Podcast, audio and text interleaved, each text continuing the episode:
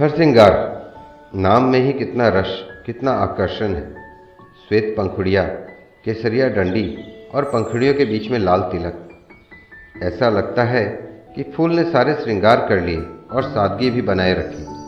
हो सकता है हर तरह के श्रृंगार का अप्रभंस हो हरसिंगार। दुष्यंत जी ने लिखा है, तूने ये हरसिंगार हिलाकर बुरा किया।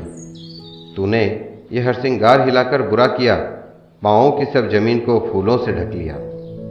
मैं देखता था, नाला सोपारा में, मेरी पुरानी रिहाइश के सामने वाली सोसाइटी में एक मलयाली महिला रहती थी ग्राउंड फ्लोर पर। उनके फ्लैट के सामने दो पेड़ थे हरसिंगार के। वो पतली धोती या दुपट्टा जैसा कुछ बिछा दिया करती थी शाम को, और रात को झड़ते थे हरसिंगार उसे वो भगवान कार्तिकेय या अयप्पा को अर्पित करती थी।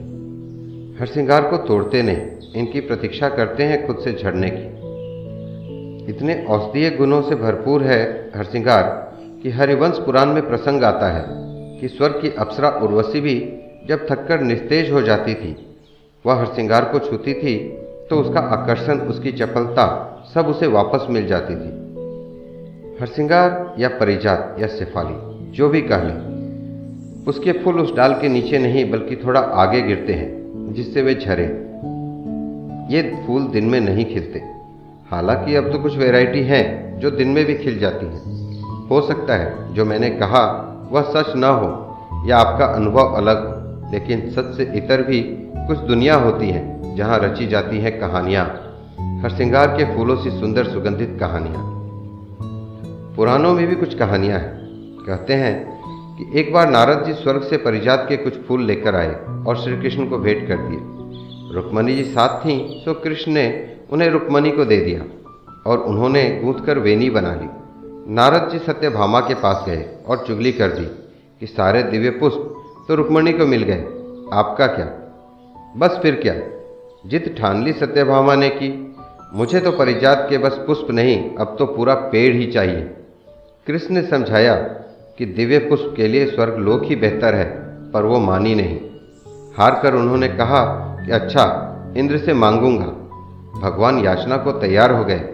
पर सत्यभामा ने कहा कि साथ चलूँगी।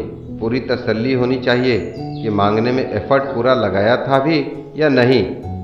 इधर नारद जी ने इंद्र को चुगली कर दी कि परिजात को अब स्वर्ग से ले जाने की तैयारी हो चुकी है। आगे आप देख लो। कृष्ण ने पेड़ मांगा, पर इंद्र आनाकानी करने लगे। तरह तरह के बहाने बनाने लगे। दूसरी बातें छेड़ने लगे। पर सत्यभामा तसल्ली को आई थी, सो टिकी रही। एक समय तो ऐसा आया कि कृष्ण ने इंद्र से कहा कि आग्रह से नहीं तो बल से ही सही, पर अब मैं इसे लेकर जाऊँगा। एक ही शर्त पर रुक सकता हूँ, अगर परिजात स्वयं मेरे साथ जाने से मना कर दे। परिजात वृक्ष से पूछा गया। वह तो सहर्ष तैयार हो गया जाने को। इंद्र के बस में नहीं था, कृष्ण से युद्ध करना। ऊपर से परिजात भी रुकना नहीं चाहे। सबको स्वर्ग नहीं भाता, परिजात ने ईश्वर का सानिध्य चुना। विदा होते परिजात को इंद्र ने श्राप दे दिया कि तुम दिन में ना ही अपनी आभा बिखेर पाओगे, न सुगंध। हाँ भगवान को अर्पित कर दिए गए, तब तुम सुगंधित हो जाओगे, लेकिन उसका आनंद सिवाय भगवान के कोई और न ले सकेगा। कृष्ण परिजात को लेकर तो आए, लेकिन उन्हें अफसोस भी था कि एक वृक्ष के लिए उन्हें इतना सब करना पड़ा। देवराज को नीचा दिखाना पड़ा। यह उचित नहीं था। ये सब हुआ सत्यभामा की जिद से। देवी सत्यभामा को पुष्प चाहिए ही नहीं थे, उन्हें तो पेड़ ही चाहिए था। सो भगवान ने परिजात को आदेश दे दिया कि तुम खिलना तो सत्यभामा के भवन में, मगर अपने फूल गिराना बगल में रुक्मणी के भवन में।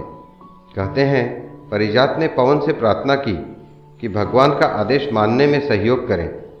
परिजात के फूल हल्की हवा से झरने लगते हैं और आज भी उस डाल के नीचे नहीं गिरते, जहाँ से वो झरे हों। यह कहानी मुझे बड़ा सुकून देती है। मेरे लिए मरहम बनती है। मेरे घर में धूप नहीं आती। उस मौसम में तो तनिक भी नहीं, जब हरसिंगार अपने पूरे सवाब पर होता है। मेरी बालकनी में नहीं खिल सकते मेरे प्यारे फूल। मुझे बस पत्तियों की खूबसूरती निहारने की इजाज़त है। मेरे सामने वाली सोसाइटी में अब लोग आने शुरू हुए हैं। फ्लैट के पोजीशन दिए जा रहे हैं। ग्रीन एरिया को संवारा जा रहा है। माली को देखा मैंने पौधे लगाते। उनमें कुछ हरसिंगार के भी थे। वे ज़मीन से उड़कर छठी मंजिल पर तो नहीं आ सकेंगे।